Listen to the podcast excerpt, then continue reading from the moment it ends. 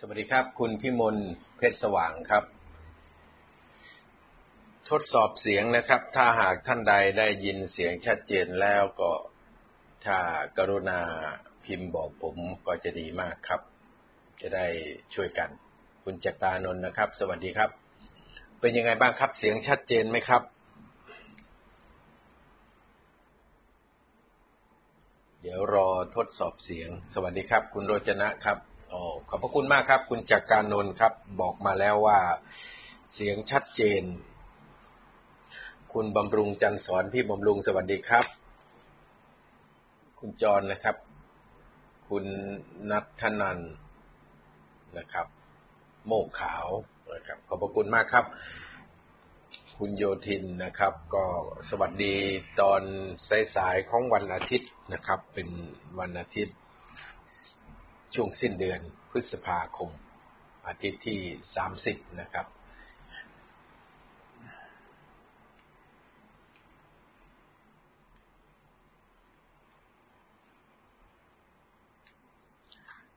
ท่านที่ครบทั้งหลายครับ วันนี้เราก็จะพูดคุยกันถึงประเด็นที่ผมตั้งไว้นะครับ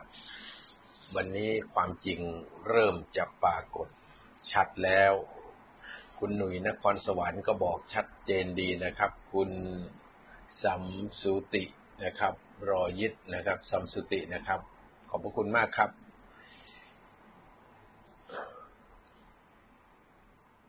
วันอาทิตย์นี้ก็มาพูดคุยกันถึงเรื่องสำคัญที่จะเกิดการเปลี่ยนแปลงเป็นเหตุในหนึ่งปัจจัย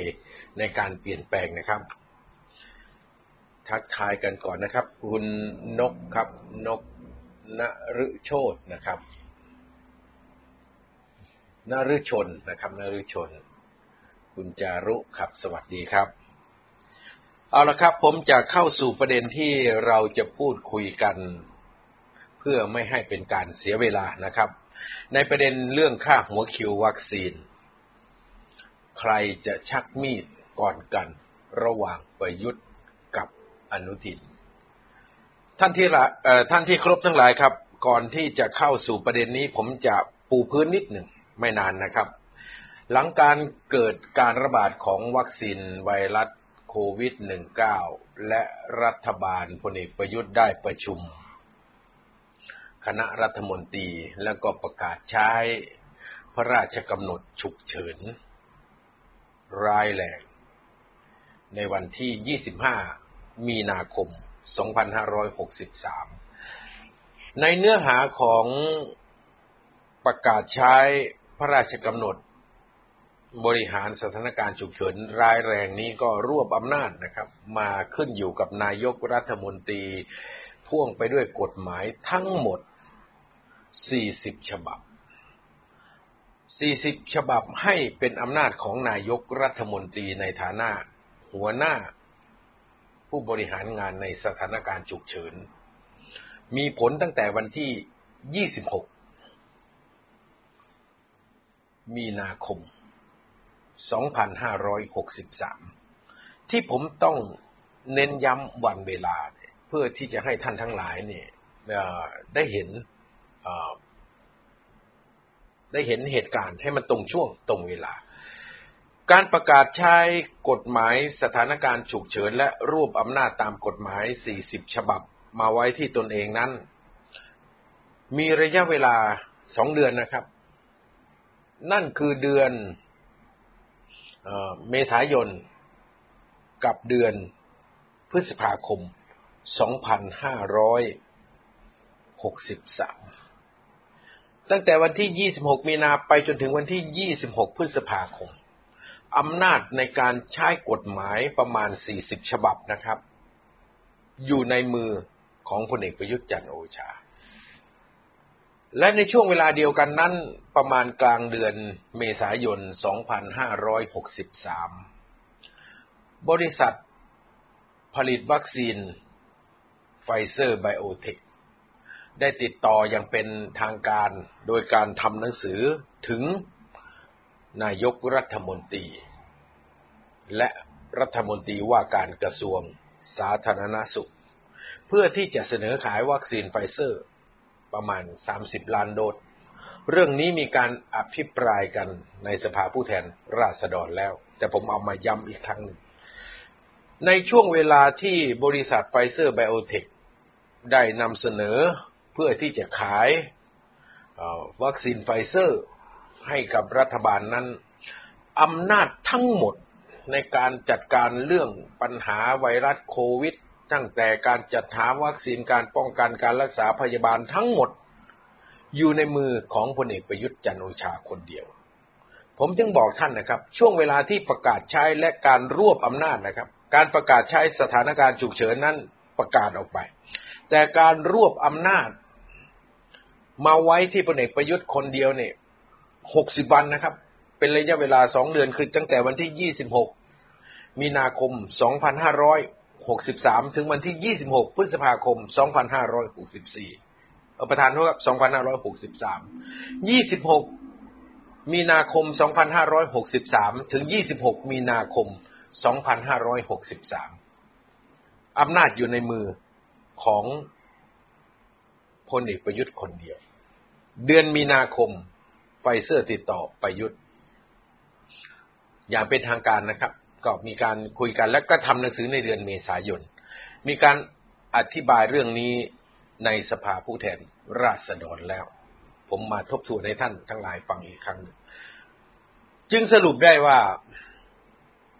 อำนาจการตัดสินใจในการที่จะจัดหาวัคซีนนั้น อยู่ที่พลเอกประยุทธ์คนเดียว ในช่วงเวลานั้นนะครับ คือช่วงการรวบอำนาจกฎหมาย 40 ฉบับ มาไว้ที่ตนเอง แต่หลังวันที่ 26 พฤษภาคม 2563 พลเอกประยุทธ์ก็ผ่อนคลายลง และก็คืนอำนาจ ที่จะกำกับดูแลด้านกฎหมาย ที่เกี่ยวเนื่องประมาณ 40 ฉบับนะคืนให้กับรัฐมนตรีเจ้ากระทรวงต่าง ๆ ที่พลเอกประยุทธ์รวบอำนาจมา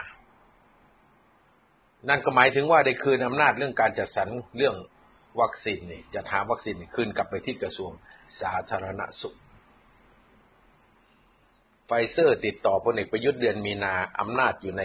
มือของพลเอกประยุทธ์เต็ม แต่พลเอกประยุทธ์ไม่ตัดสินใจเรื่องวัคซีน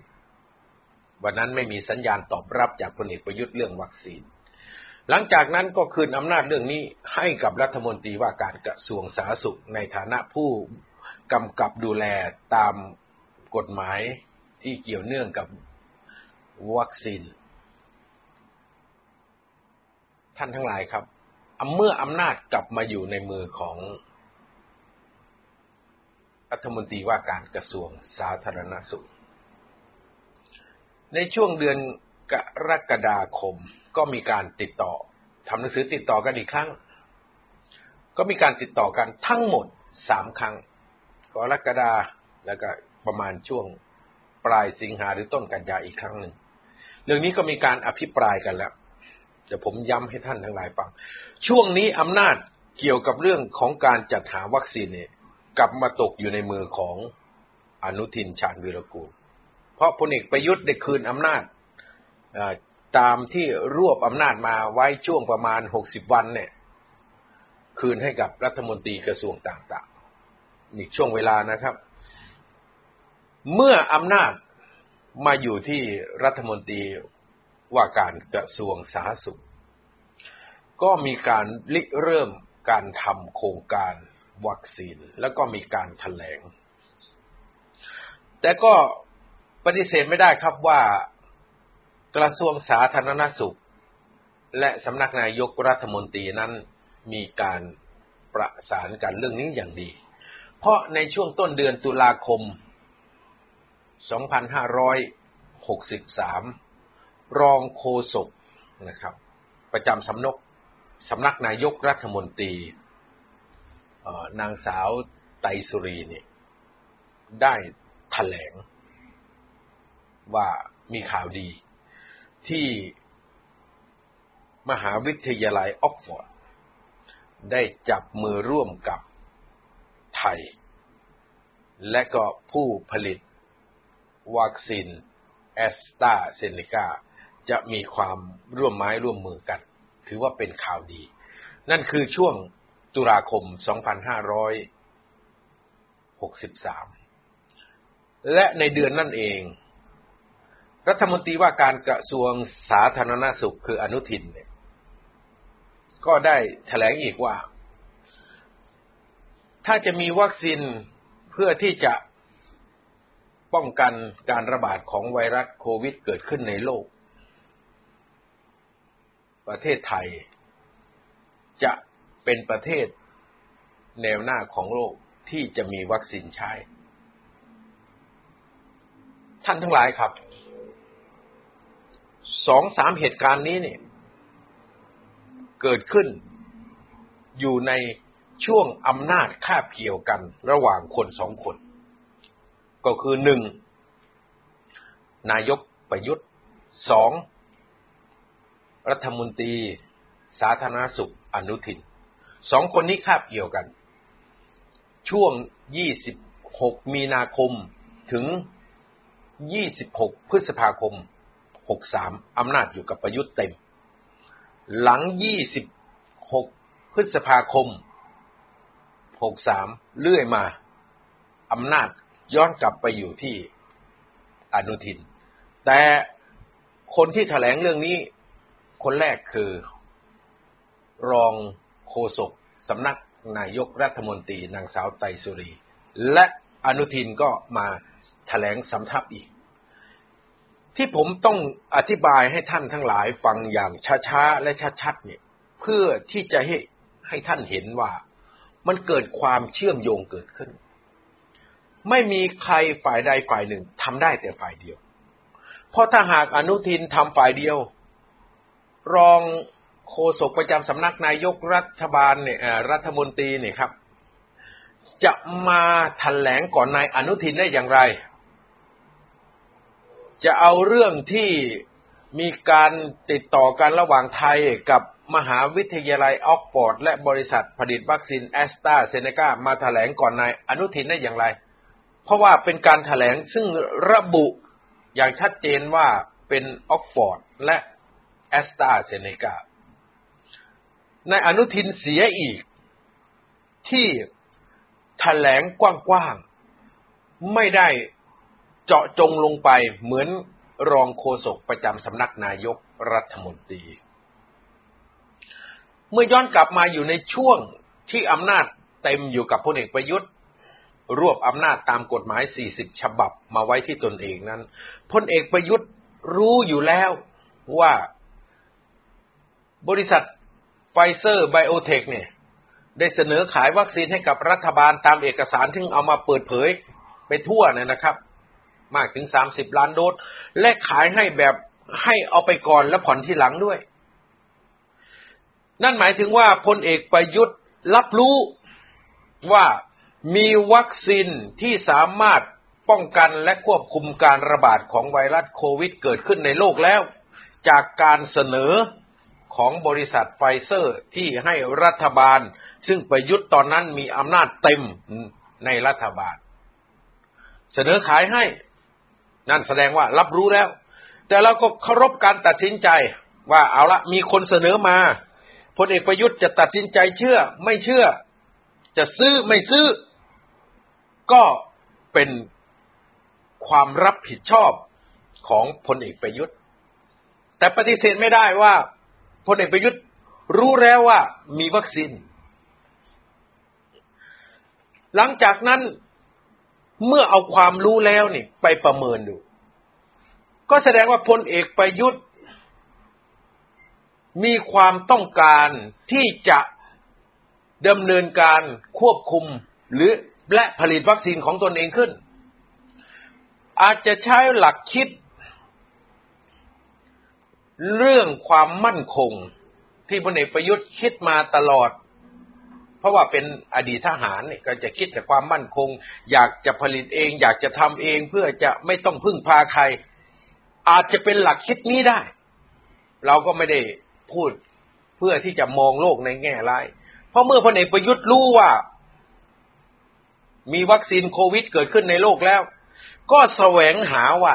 ถ้าไทยเนี่ยจะทำเองเนี่ย บริษัทผลิตวัคซีนไหน หรือสถาบันวิจัยวัคซีนของประเทศใดในโลกนี้นี่ จะสามารถร่วมมือกับรัฐบาลไทยและก่อตั้งโรงงานการผลิตหรือนำเข้ามาผลิตในประเทศไทยได้ ถ้าคิดถึงความคิดนั้นในเวลานั้นก็ไม่ได้ผิดครับ จึงมีการตกลงกันและก็เจรจากับมหาวิทยาลัยออกฟอร์ด แล้วก็แอสตราเซเนกาตามที่ท่านรู้ ก็โดยการถแถลงของนางสาวไตสุรี และรัฐมนตรีอนุทิน ก็มาถแถลงย้ำอีกครั้งหนึ่ง มันก็ปรากฏชัดเจนมากยิ่งขึ้น ในช่วงระยะเวลาผม ประมาณว่าการติดต่อกันระหว่างไทยกับมหาวิทยาลัยออกฟอร์ด และบริษัทแอสตราเซเนกาซึ่งเป็นความร่วมมือระหว่างอังกฤษกับสวีเดนนั้น น่าจะมีมาหลายเดือนนะน่าจะเริ่มไม่กรกฎาก็นะหรืออาจจะก่อนนั้น เพราะมีความเจรจาตกลงกันนะครับ และมีการเปิดเผยในเดือนตุลาหลังจากนั้นก็มีการจัดแถลงข่าวในเดือนพฤศจิกายนนะครับ แต่ก่อนการแถลงข่าวแถลงข่าววันที่ 27 พฤศจิกายน 2563 เรื่องความร่วมมือกับแอสตราเซเนกาและการสั่งซื้อวัคซีนแอสตราเซเนกาล็อตใหญ่ 26 ล้านโดสเนี่ย ในวันที่ 25 พฤศจิกายนเนี่ย ตัวแทนของบริษัทไฟเซอร์เนี่ย เขาเจรจาจนกระทั่ง รัฐมนตรีว่าการกระทรวงสาธารณสุขนายอนุทินเนี่ยต้องพาเข้าพบนายกรัฐมนตรี ท่านเห็นเรื่องนี้ไหมครับ ถึงแม้ว่าจะเป็นเรื่องของการค้า แต่เราเห็นว่าหลังจากที่ไทยนี่ ตกลงความร่วมมือกับมหาวิทยาลัยออกฟอร์ดและแอสตราเซเนกาเนี่ยข่าวนี้ก็ไม่ใช่เป็นความลับครับ มันก็ต้องรับรู้ไป เพราะ วงการวัคซีนวงการยาไม่ใช่วงการใหญ่ครับ เป็นวงการแคบรู้ว่าใครผลิตยาตัวไหนตรงไหนแบบไหนอย่างไร ก็อนุมานได้ว่า บริษัทไฟเซอร์ไบโอเทคเนี่ย น่าจะทราบหรือระแคะระคายว่าไทยเนี่ยไปร่วมมือกับมหาวิทยาลัยออกซ์ฟอร์ดและแอสตราเซเนกาเพื่อที่จะสั่งวัคซีนหรืออาจจะผลิตวัคซีนในประเทศไทย ไฟเซอร์ก็ขอเข้าพบนายกรัฐมนตรี ในวันที่ 25 พฤศจิกายน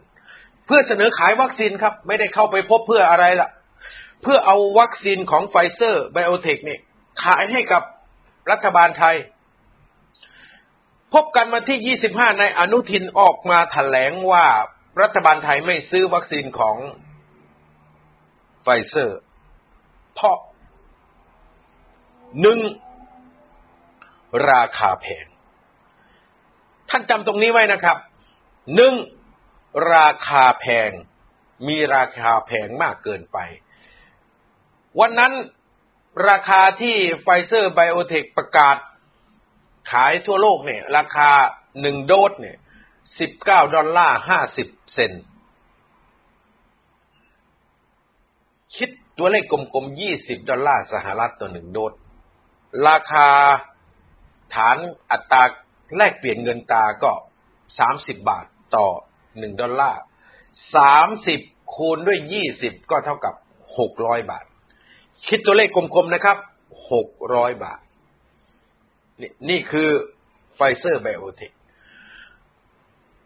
อนุทินชาญบุริกูลให้สัมภาษณ์วันนั้นว่าแพงเหตุผลที่หนึ่งสองไทยมีปริมาณ วัคซีนเพียงพอ ที่จะฉีดให้คนในประเทศ จึงไม่จำเป็น ต้อง สั่งวัคซีนเพิ่มอีก อาศัยสองเหตุผลนี้ถแถลงวันที่ 25 พฤศจิกายนหลังการเข้าพบนายกรัฐมนตรีของบริษัทไฟเซอร์ไบโอเทคกับนายอนุทินชาญวิรกูล นี่ข้อข้อสรุปในวันที่ 25 พฤศจิกายนนะครับ พอมาถึงวันที่27นายกรัฐมนตรีก็จัดแถลงอย่างเป็นทางการมีการถ่ายทอดนะครับ ควบคุมการผลิตโดยรัฐบาลไทย โดยสำนักปลัดนายกรัฐมนตรีทำออกมาอย่างดีเลยครับ นายกรัฐมนตรีก็มาอ่านแถลงการแล้วก็ให้สัมภาษณ์ ผมสรุปสั้นๆว่า ไทยเนี่ย ได้ให้บริษัทสยามไบโอไซเป็นผู้รับผลิต วัคซีนแอสตราเซเนกาในประเทศไทยจำนวน 26 ล้านโดส และมีความสามารถในการผลิตมากกว่านั้นอีก เพราะรัฐบาลไทยทงสั่ง 26 ล้านโดส มีความสามารถถึงขนาดว่าประเทศไทยจะเป็นประเทศแรกของอาเอเชียนะครับ ที่สามารถผลิตวัคซีนป้องกันไวรัสโควิดได้ และจะมีปริมาณการผลิตที่มากเพียงพอที่สามารถจะส่งไปให้ประเทศต่างๆ ในเอเชีย หรือในอาเซียนได้อีก ก็เป็นคำพูดที่ได้สร้างความภาคภูมิใจให้กับคนไทยที่ยังหลงเชื่อ รัฐบาลพลเอกประยุทธ์อยู่ เรื่องวัคซีนก็จบไป เรื่องการระบาดในรอบที่สอง ก็เริ่มต้นขึ้น นั่นคือ กรณีแรงงานต่างด้าวเถื่อนที่เข้ามา จากพม่า และก็กรณีระบาดในบ่อนเถื่อนบ่อนการพนันเถื่อน จากระยองไปจันทบุรีไปจังหวัดตราดและกระจายไปทั่วประเทศ นี่คือการระบาดรอบที่สองนะครับ จากตลาดกุ้ง มหาชัย ก็ลามไปทั่วประเทศ ในช่วงของการระบาดรอบที่สองนั้น จิตใจของประชาชนก็ยังไม่ได้สนใจเรื่องวัคซีนมากนะจนกระทั่งอดีตหัวหน้าพรรคอนาคตใหม่คุณธนาธรจึงรุ่งเรืองกิจได้มาจัดเฟซบุ๊กไลฟ์แล้วก็อธิบายถึงข้อบกพร่อง ต่อกรณีที่รัฐบาลไทย ให้บริษัทสยามไบโอไซด์ผลิตวัคซีนตามที่รัฐบาลไทยสั่งซื้อในขณะนั้นคือ 26 ล้านโดสเพื่อฉีดให้คน 13 ล้านคน ท่านมองตัวเลขนะครับหนึ่งจำนวนวัคซีนเนี่ยมีแค่ 26 ล้านโดสสองจำนวนคนที่จะต้องฉีดในประเทศไทยคือ 13ล้านคน เรายังไม่รู้ว่าฐานคำว่า13ล้านคนนี่เอามาอย่างไร เพราะประชาชนคนไทยน่ะ มีทั้งหมดไม่น้อยกว่า68ล้าน และไม่นับชาวต่างประเทศ ทั้งแรงงาน ทั้งนักท่องเที่ยวที่ยังตกค้างอยู่ในประเทศไทยเนี่ยรวมแล้วน่าจะมีตัวเลขที่สูงถึงอาจจะสูงถึง70ล้านคนที่อาศัยอยู่ในประเทศไทย แต่ตัวเลข13ล้านคน 26 ล้านโดสเนี่ย รัฐบาลพลเอกประยุทธ์ และสบคซึ่งมีแพทย์ผู้เชี่ยวชาญจำนวนมากเนี่ย ยังไม่มีคำตอบเลยว่าทำไมถึงตั้งตัวเลขไว้แค่ 13 ล้านคนที่ต้องถูกฉีดวัคซีน สั่งเพียงแค่ 26 ล้านโดส นี่คือเรื่องที่หายวับไปกับเรื่องราวอื่น ๆนะครับ จะบอกว่า รัฐบาลประเมินสถานการณ์ผิดพลาด หรือไม่ได้เชื่อว่าการฉีดวัคซีนจำนวนมากจะสร้างภูมิคุ้มกันหมู่ให้กับประชากรในประเทศได้ หรือไม่นะ่ะเรื่องนี้ไม่มีคำตอบ แต่มันก็โผล่ขึ้นมา จากการที่ต่างประเทศ สามารถสร้างภูมิคุ้มกันหมู่ได้ ประเทศแรกที่พยายามแถลงข่าวแล้วคนทั่วโลกเชื่อก็คือประเทศอังกฤษนะครับ ซึ่งฉีดให้ประชากรได้เป็นจำนวนมาก 30-40%เปอร์เซ็นและมาตอกย้ำอีกเรื่องการสร้างภูมิคุ้มกันหมู่ และก็มีประสิทธิภาพในการป้องกันการระบาดของไวรัสโควิด -19 ก็คืออิสราเอล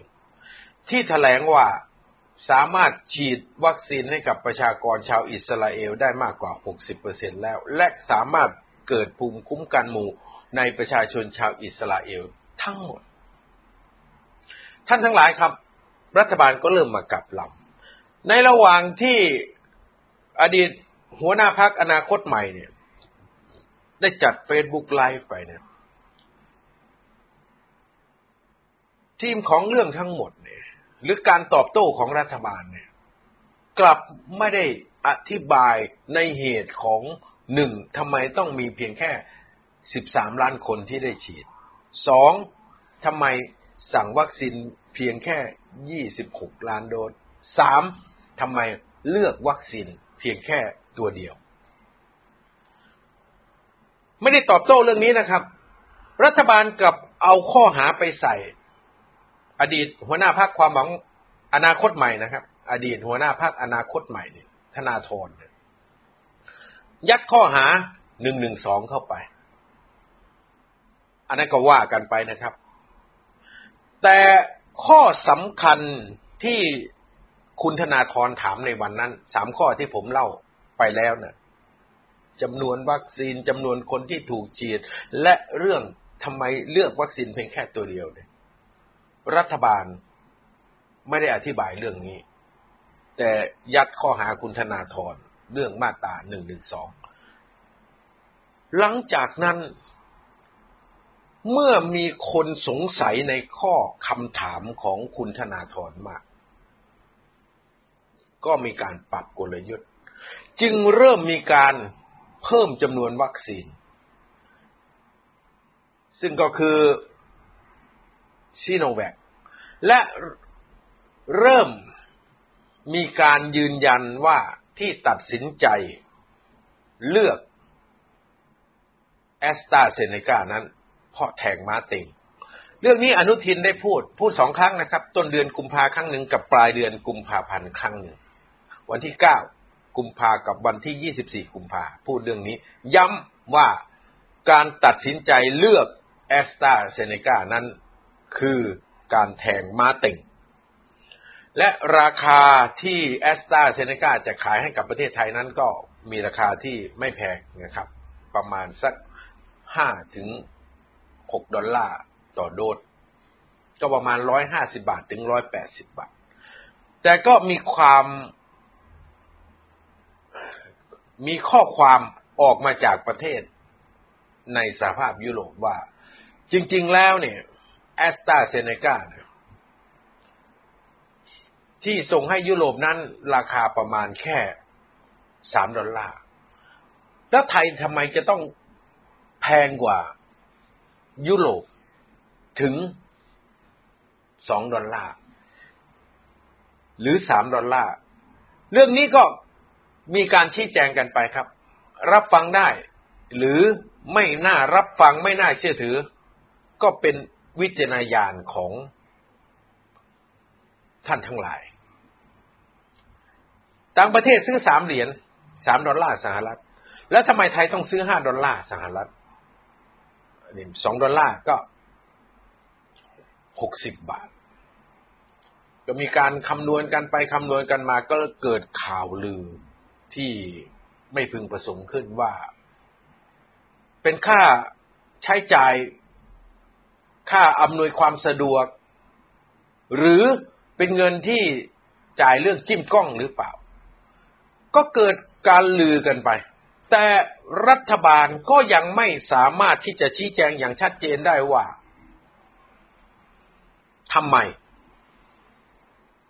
ของเราถึงแพงกว่าประเทศอื่น ซื้อแพงกว่าประเทศอื่น แต่เมื่อมีการเริ่มระบาดและมีการเริ่มทวงถาม เรื่องการฉีดวัคซีน รัฐบาลพลเอกประยุทธ์ก็ไม่สามารถที่จะท่านตานกระแสได้ จึงจำเป็นจะต้องเริ่มสั่งวัคซีนนะครับ จากแอสตราเซเนกาล็อตพิเศษมา เพราะคนเรียกร้องเหลือเกิน การระบาดก็เกิดขึ้นทั่วโลกและทั่วโลกประเทศอื่น ๆ ที่ไทยประกาศว่าจะฉีดวัคซีนเป็นชาติแรกในอาเซียนเนี่ย ก็ไม่ได้ฉีดนะครับ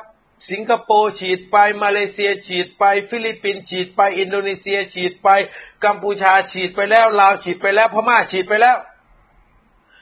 ไอ้ไทยที่ประกาศเมื่อวันที่ 27 พฤศจิกายนว่าจะเป็นชาติแรกในอาเซียนที่ได้ได้ดำการฉีดวัคซีนให้กับประชาชนนั่นก็เหลวเพราะประเทศอื่นฉีดแล้ว แต่เรายังไม่ฉีด จึงพยายามที่จะสั่งแอสตราเซเนการอดพิเศษ จากยุโรปเข้ามา แต่ก็ไม่สามารถที่จะเอาเข้ามาได้ เนื่องจากสหภาพยุโรปได้ประกาศห้ามส่งออกวัคซีนโควิดออกนอกสหภาพยุโรป เมื่อไม่ได้แอสตราเซเนกาจากยุโรปก็ไปสั่งแอสตราเซเนกาจากเกาหลีใต้ไงครับ ก็เข้ามาประมาณแสนกว่าโดสไงก็ถึงออกมาเริ่มฉีดกัน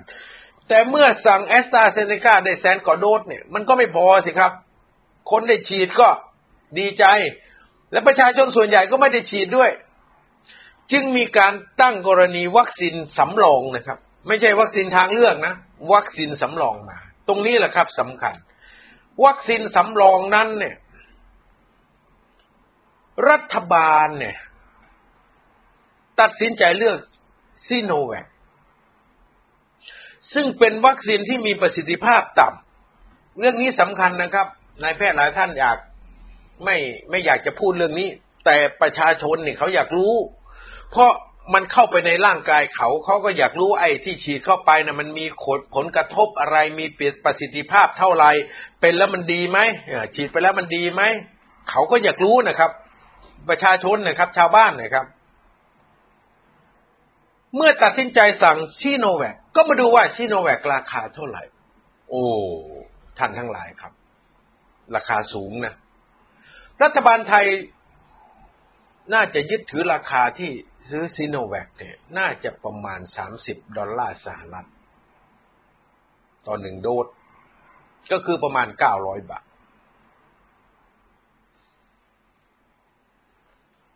ไฟเซอร์เสนอ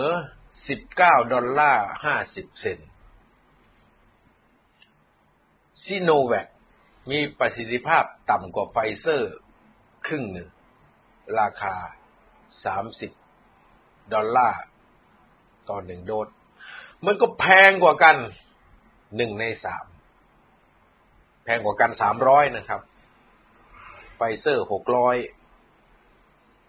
ซิโนแวคเก้าร้อยก็เริ่มมีการคิดหรือมีกระแส อื้ออึงว่า ไอ้ ไอ้ที่มันต่างไปนี่เนี่ย มันเป็นส่วนของอะไร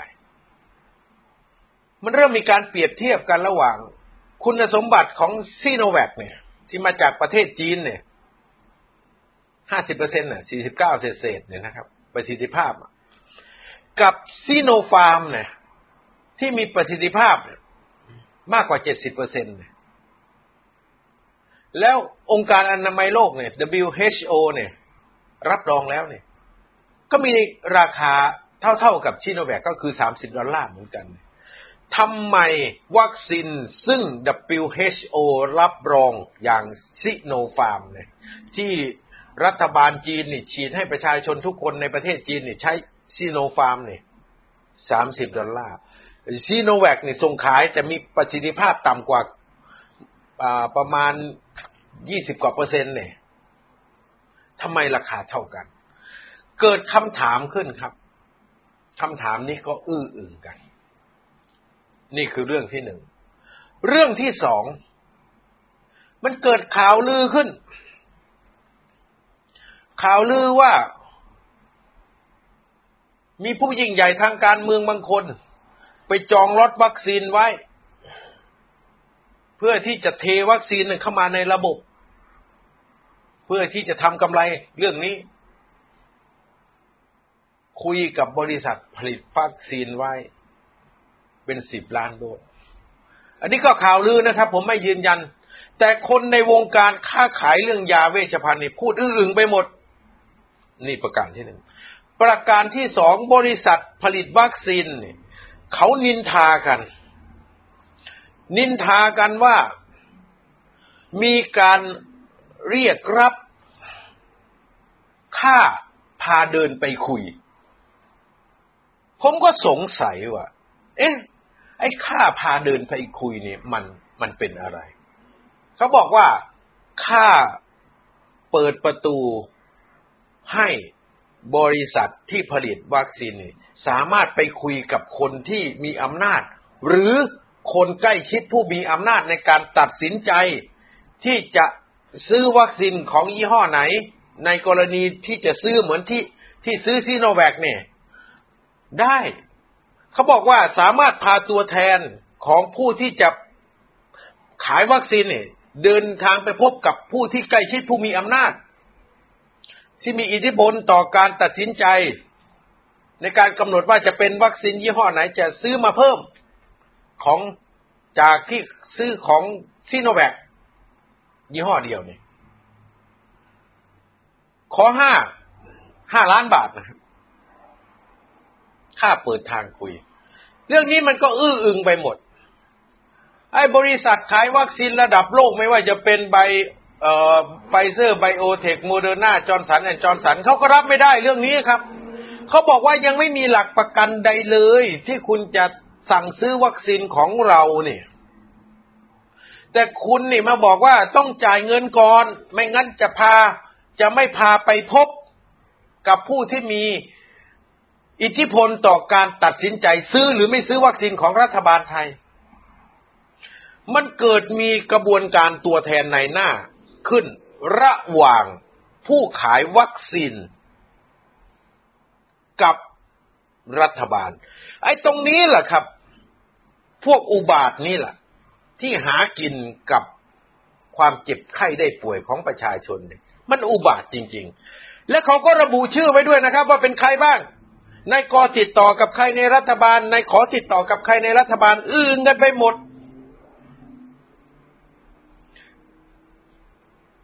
คนมีสีในนั้นก็มี ท่านทั้งหลายครับ นี่คือช่วงเวลาที่สำคัญที่สุด ที่รัฐบาลจะสามารถจัดหาวัคซีนเข้ามาได้เนี่ย แต่ กลายเป็นว่าช่วงสำคัญตั้งแต่ปลายเดือนพฤศจิกายน จนกระทั่งถึงช่วงเวลาก่อนวันประกาศรวบอำนาจอีกครั้งหนึ่งของพลเอกประยุทธ์ก็คือเจ็ดเมษายนเนี่ยท่านคิดว่ากี่เดือนธันวา มกรา กุมภา มีนา สี่เดือน สี่เดือนที่ทอดเวลาให้กลุ่มบุคคลอุบาทกลุ่มนี้นะ่ะ ไปตั้งกลุ่มตั้งกวนกัน เพื่อที่จะเรียกรับเงินจากบริษัทขายวัคซีนว่าถ้าไม่ผ่านช่องเขา ถึงทำหนังสือเสนอไปที่รัฐบาลในตรง ก็ไม่ได้รับการพิจารณาไอ้บริษัทวัคซีนมันก็เชื่อสิครับ เพราะอย่างไฟเซอร์ไบโอเทคเนี่ยมันทำมาหนังสือมาหลายรอบแล้ว นอกจากทำหนังสือไม่พอยังไปพบตัวเป็นๆของพลเอกประยุทธ์แล้ว แต่ว่ายังไม่มีการตอบรับ ไอ้พวกอุบาทนี้ก็ มาตั้งแก๊งแล้วก็มาบอกว่า มันต้องผ่านพวกนี้ มันต้องจ่ายห้าล้านสิบล้าน ไม่งั้น ไม่พาไปคุย ไม่งั้นผู้มีอำนาจไม่ตัดสินใจ แล้วยังอื้ออึงกันไปทั่วอีกนะครับว่า จะต้องมีการจ่ายค่าคอมมิชชั่นให้กับพวกอุบาทว์นี้ ที่พวกอุบาทว์นี้จะเอาไปบริหารงานเอง มันจะเอาไปเข้าพุงใครเราไม่รู้ล่ะ แต่มันตั้งไว้ว่า โดสละ ห้าดอลลาร์สหรัฐ นี่ไงครับ คือเรื่องที่มันเกิดขึ้นในช่วงสี่เดือนนี้ธันวามกรากุมภามีนาเนี่ยเลวร้ายที่สุดเรื่องนี้นะครับ ถามคนทุกคนในวงการหมอนี่รู้เรื่องนี้ ถามบริษัทที่เดินหน้าขายวัคซีนให้กับรัฐบาลไม่ว่าจะเป็นไฟเซอร์ไบโอเทคจอห์นสันแอนด์จอห์นสันโมเดอร์นาหรือแม้กระทั่ง วัคซีน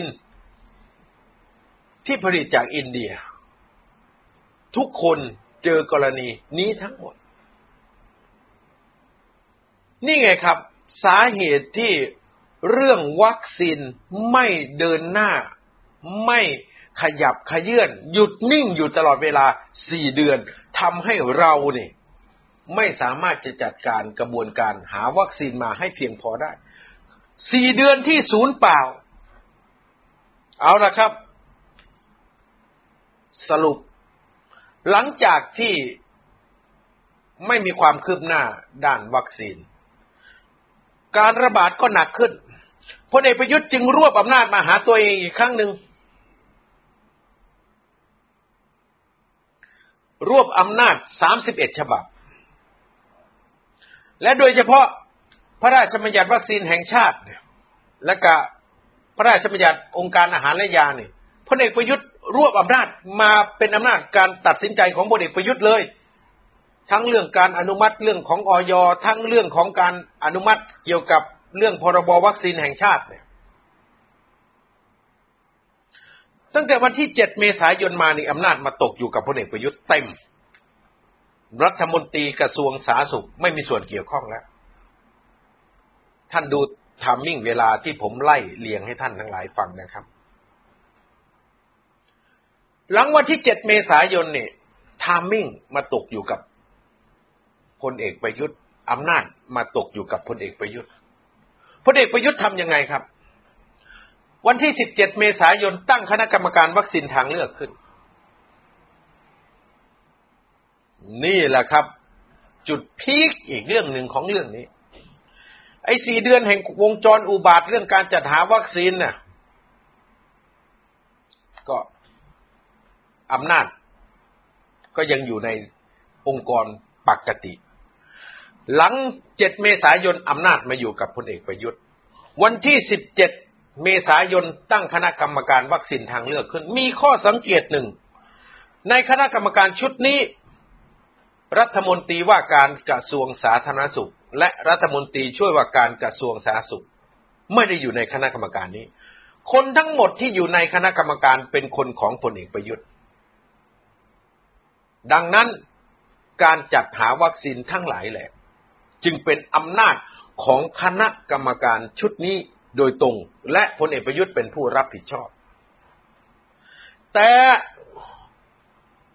นายอนุทินก็ไม่ยอมครับ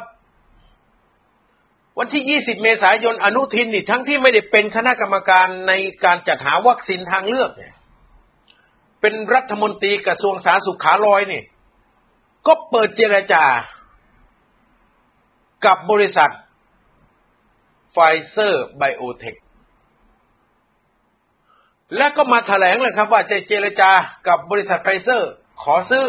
จะกราบก็ยอม ท่านจำประโยคนี้ได้ไหมครับ จะกราบก็ยอม ขอซื้อไฟเซอร์ แล้วก็มาแถลงการพบปะพูดคุยกันมีการถ่ายรูปอนุทิน แล้วก็มีตัวแทนของไฟเซอร์ ซึ่งเป็นฝรั่งเนี่ยยืนอยู่รอบข้าง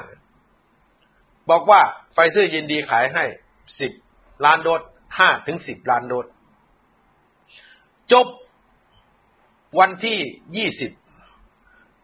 ถัดมาอีกสองสามวันพลเอกประยุทธ์ก็มาออกโทรทัศน์รวมการเฉพาะกิจ ก็บอกว่าคณะกรรมการวัคซีนทางเรื่องเนี่ได้เจรจา กับบริษัทไฟเซอร์แล้ว ว่าจะจัดการให้ห้าถึงสิบล้านโดสก็พูดเหมือนกับที่อนุทินได้แถลง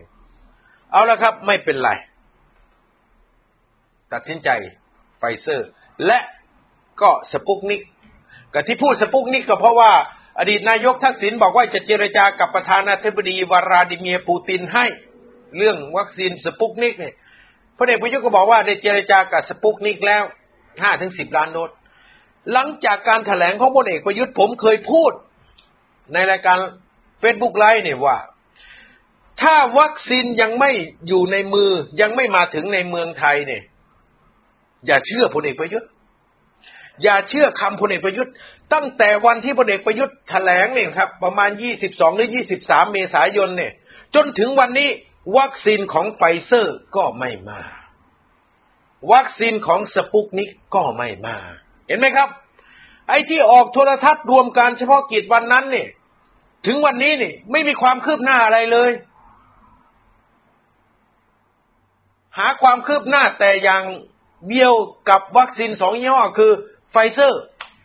กับสปุกนิกนี่ไม่มี หลอกลวงไงครับ ต้มประชาชนไง ในการออกโทรทัศน์รวมการเฉพาะกิจ ในช่วงปลายเดือนเมษายน ท่านทั้งหลายครับ แล้วหลังจากนั้น คณะกรรมการวัคซีนทางเลือกก็ไม่ได้ขยับอะไรอีกเลย เงียบ มันก็เกิดข่าวลือว่า ไอ้เรื่องโดสละห้าเปอร์เซ็นเนี่ย หลังจากที่พลเอกประยุทธ์รวบอำนาจมาไว้ที่ตนเอง แต่ผู้เดียวเนี่ย ไอ้เรื่องโดสละห้าเปอร์เซ็นนี่ มันกับติดตามมาอีก แทนที่พลเอกประยุทธ์รวบอำนาจมาไว้กับตนเองคนเดียวในการจัดการหาวัคซีน โดยตั้งคณะกรรมการวัคซีนทางเลือกขึ้นมา เรียบร้อยแล้วนี่ไอ้เรื่องห้าดอลลาร์ต่อโดสเนี่ย มันน่าจะหมดไปแล้ว กลายเป็นว่าห้าดอลลาร์ต่อโดสเนี่ย ติดตามมาอย่างใกล้ชิดเลย มันเกิดอะไรขึ้นครับ แทนที่ประชาชนจะเกิดความสบายใจกลายกับว่าถึงแม้จะเปลี่ยนคนถืออำนาจตามกฎหมายจากกระทรวงสาธารณสุข จากรัฐมนตรีว่าการกระทรวงสาธารณสุขมาเป็นนายกรัฐมนตรีหลังวันที่เจ็ดเมษายน ไอ้ห้าดอลลาร์ต่อโดสกลับตามมาหลอกหลอนไม่รู้จบ ตั้งคณะกรรมการวัคซีนทางเลือก เสร็จแล้วไม่มีรัฐมนตรีว่าการกระทรวงสาธารณสุขอยู่ในคณะกรรมการ ไอ้ห้าดอลลาร์ต่อโดสนี่ ก็ยังกลับมาหลอกหลอนอีก ไม่หายไปไหนสักที ตรงนี้หรือเปล่าครับ มันถึงไม่หือไม่อือกัน ไม่มีการสั่งวัคซีน ยี่ห้ออื่นเข้ามาเลย สั่งแต่ซิโนแวคยี่ห้อเดียว เพิ่มจำนวนขึ้น เดี๋ยวนี้ไม่ใช่เกือบจะหกล้านโดสแล้วเหรอครับ ที่สั่งซีโนแวคไป เอาล่ะครับ นั่นคือเรื่องที่เราสงสัย แต่ หลังจากที่ราชวิทยาลัยจุฬาภรณ์มาแหกด่านการผูกขาดวัคซีนออกไป กระจุยกระจายครับงานนี้ หลังจากที่ประกาศสั่งวัคซีนเข้ามาเองแล้วก็จิตต่อซีโนฟาร์ม แล้วก็ประกาศว่าซีโนฟาร์มเข้ามาแน่หนึ่งล้านโดสในเดือน มิถุนายน แล้วก็ประกาศให้คนไปฉีด ราคาก็สามสิบดอลลาร์เท่ากับที่รัฐบาล ซื้อซิโนแวคตอนนี้กำลังมีคนกำลังไปหาว่า ฟิลิปปินเนี่ย ซื้อเท่าไหร่ ไอ้ซีโนแวคเนี่ยฟิลิปปินซื้อเท่าไหร่ ประเทศอื่นซื้อซีโนแวคเท่าไหร่ และราคาจริง ๆ ของซีโนแวคนี่มันเท่าไหร่กันแน่ คนกำลังสืบเรื่องนี้ครับ เพราะมันอื้ออึงเรื่องห้าดอลลาร์ต่อโดสเนี่ย มันอื้ออึงเหลือเกิน แต่ความก็มาโป๊ะอีกอย่างหนึ่งโป๊ะนี่ไม่ใช่โป๊ะแต่นะครับ แตกดังโป๊ะก็คือเรื่องมันเปิดเผยขึ้น ว่ามีตัวแทนของบริษัท ที่ขายวัคซีนซิโนฟาร์มนี่ได้ทำหนังสือถึงพลเอกประยุทธ์กับพลเอกประวิตยประธานโทษครับ ถึงพลเอกประยุทธ์กับอนุทินเนี่ยเรื่องอยากจะเข้าพบ เสนอวัคซีนซิโนฟาร์มอะไรยี่สิบล้านโดสเนี่ย แต่ไม่ได้พบก็เลยทำหนังสือไปที่พออราชวิทยาลัยจุฬาภรณ์เนี่ยนายแพทย์นิธิเนี่ยไอเอกสารนี่ก็กลายเป็นว่าเอามาเปิดเผย แล้วก็มีข่าวสำทับอีกแล้วคนใกล้ชิดของบริษัทที่ นำวัคจะนำวัคซีนเข้ามาเนี่ยอ้างว่าเป็นตัวแทนเนี่ยบอกว่ามีการเรียกค่าคุย เห็นไหมครับ มาอีกแล้ว ถึงแม้อำนาจ จะเปลี่ยนจากกระทรวงสาธารณสุข มาอยู่ที่มือของนายกรัฐมนตรีและคณะกรรมการ จัดหาวัคซีนทางเลือก ไอ้เรียกค่าคุยก่อนไปพบเนี่ย ก็ตามมาอีกไงครับ นั่นก็คือเหตุของสี่เดือนแห่งความล่าช้า ซึ่งมีการลือกันเรื่องห้าดอลลาร์ต่อโดสและลือกันเรื่องเรียกค่าคุยก่อน จะคุยต้องจ่ายมาก่อนห้าล้านบาทเนี่ยมันไม่ได้หายไป ผมและหลายคนจึงสงสัยว่า ไอ้ขบวนการห้าดอลลาร์ต่อโดสกับขบวนการเรียกห้าล้านก่อนพาไปคุยนะ่ะ มันเป็นขบวนเดียวกันหรือไม่ ขบวนการนี้นี่อำนาจ แต่ก่อนอยู่กับกระทรวงสาธารณสุข มันก็มีขบวนการนี้ ตัวเลขเท่ากันห้าดอลลาร์ต่อโดสกับจะพาไปคุยต้องจ่ายมาก่อนห้าล้าน พออำนาจในการจัดการเรื่องวัคซีนนี่ย้ายมาที่นายก ย้ายมาที่คณะกรรมการวัคซีนทางเลือก ไอ้เรื่องห้าดอลลาร์ต่อโดสตามมาแล้ว ไอ้ห้าล้านบาทก่อนคุยนี่ก็ตามมาอีก สงสัยว่าพวกอุบาทนี้มันเป็นพวกเดียวกัน เพราะมันไม่หนีจากการเข้ามาอยู่ขั้นกลางระหว่างคนขายวัคซีนกับคนซื้อวัคซีนเลย ไอ้พวกที่เข้ามาอยู่ตัวกลางเนี่ย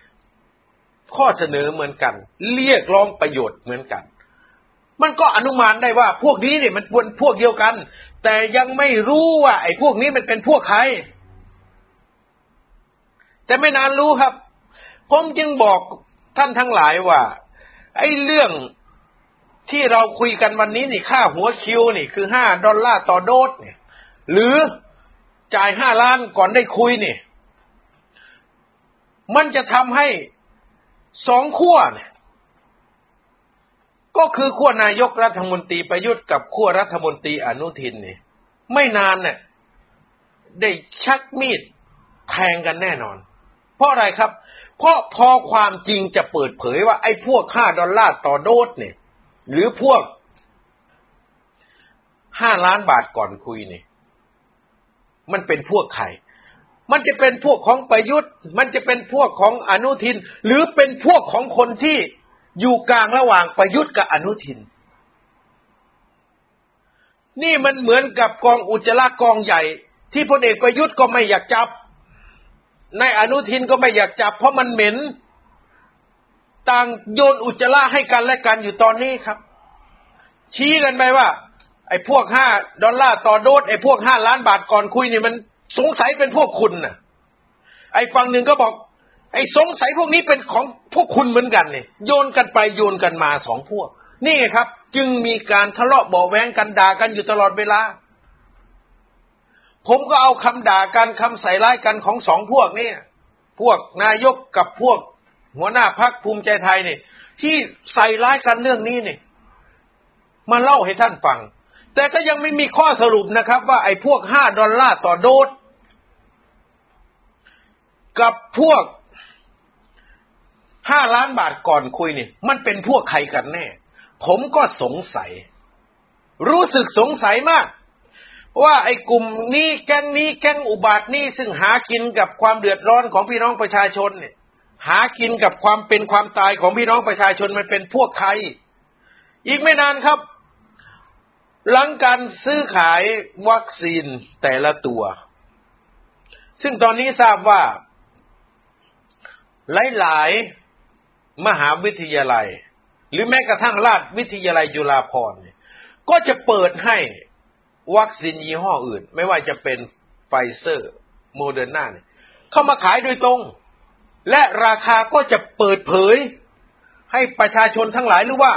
ราคาจริง ๆ ที่ซื้อขายกันนั้นมันเท่าไหร่แล้วไอ้พวกชั่วคนไหนมันไปบวก ราคาขึ้น เอาเปรียบประชาชนทั้งประเทศ เพราะเงินที่จ่ายมันเป็นเงินภาษี อีกไม่นานครับ เราจะรู้ว่า พวกชั่วคนไหน นักการเมืองชั่วคนไหนข้าราชการชั่วคนไหนมันตั้งแก๊งกัน และมันเรียกรับผลประโยชน์ในเรื่องของวัคซีนป้องกันไวรัสโควิด อีกไม่นานครับ แต่ก่อนจะถึงวันนั้นเนี่ย ไม่รู้ว่ามีดสั้น ที่ประยุทธ์ถืออยู่ ประวิทย์ไปทานดอกครับ หลงแต่ประวิทย์ที่ประยุทธ์ถืออยู่เล่มหนึ่งอนุทินถือมีดสั้นเล่มหนึ่งเนี่ย เสียบกันไปเสียบกันมาระหว่างประยุทธ์กับอนุทินเนี่ยไม่รู้ว่าใครจะได้แผลไปกี่แผล คนที่ได้แผลไปจะติดเชื้อจนกระทั่ง ตายดับทางการเมืองหรือไม่เนี่ยยังไม่รู้ แต่ตอนนี้เริ่มจับมีดแล้ว มือกระชับที่ด้ามมีดแล้วพร้อมแทงสวนกันตลอดเวลา อีกไม่นานท่านทั้งหลายครับ ได้เห็นเลือดโชคแน่นอน เพราะความจริงเรื่องนี้จะเปิดเผย จากการที่ราชวิทยาลัยจุฬาภรณ์ได้แหกด่าน เปิดให้การซื้อขายวัคซีนเป็นไปอย่างเสรี และราคาจริงก็จะปรากฏ ราคาจริงปรากฏแค่นั้นแหละครับ สลบตายกันเป็นแถว ไม่ว่าจะเป็นนักการเมืองชั่วข้าราชการชั่ว ที่ตั้งแก๊งหากินกับวัคซีนไวรัสโควิด จับตาดูแผลว่าใครจะถูกแทงก่อนระหว่างอนุทิน หรือประยุทธ์อีกไม่นานครับ สองกลุ่มนี้ซัดกันเลือดเดือดแน่นอน ผมเรียนท่านทั้งหลายไว้แค่นี้ครับ วันนี้ก็ขอสรุปเรื่องมีดสั้นไว้เพียงแค่นี้ก่อน มีข่าวคืบหน้าก็จะ เรียนท่านทั้งหลายให้ทราบข้อมูลอีกครั้งหนึ่ง หากท่านทั้งหลายคิดว่าข้อมูลนี้ การทุจริตการจัดหาวัคซีนที่กำลังจะถูกเปิดเผย อีกไม่นานนี้มีประโยชน์ก็แชร์กันไปครับ ให้พวกห้าดอลลาร์ต่อโดสเนี่ยให้พวกจ่ายมาห้าล้านก่อนได้คุยเนี่ยมันเตรียมตัวนะครับ ไม่เตรียมตัวไปที่ไหนครับ เตรียมตัวไปเข้าคุก และยังไม่รู้ว่ามันจะลากหัวหน้าของมันไปได้ไหม แต่ถ้ามันอยากติดคุกคนเดียวโดยปล่อยให้หัวหน้าของพวกมันเนี่ยเสวยสุขก็ให้มันทำไปครับ แต่ถ้ามันอยากจะเสวยสุขอยู่ในคุก ก็ให้มันลากหัวหน้าของมันออกมา และเข้าไปติดคุกด้วยกัน อีกไม่นานครับ เรื่องนี้จะปรากฏความเป็นจริงเกิดขึ้น และวันนั้นเราจะกระชากหน้ากากของนักการเมืองชั่วกลุ่มนี้ ข้าราชการชั่วกลุ่มนี้ออกมาตีแผ่ให้ประชาชนทั้งประเทศเห็น และฝังพวกนี้ไว้ในแผ่นดิน ไม่ให้มันได้ผุดได้เกิด วันนี้ผมไทยกรพลสุวรรณก็ขอลาท่านที่ครบทั้งหลายไปก่อนครับ สวัสดีครับ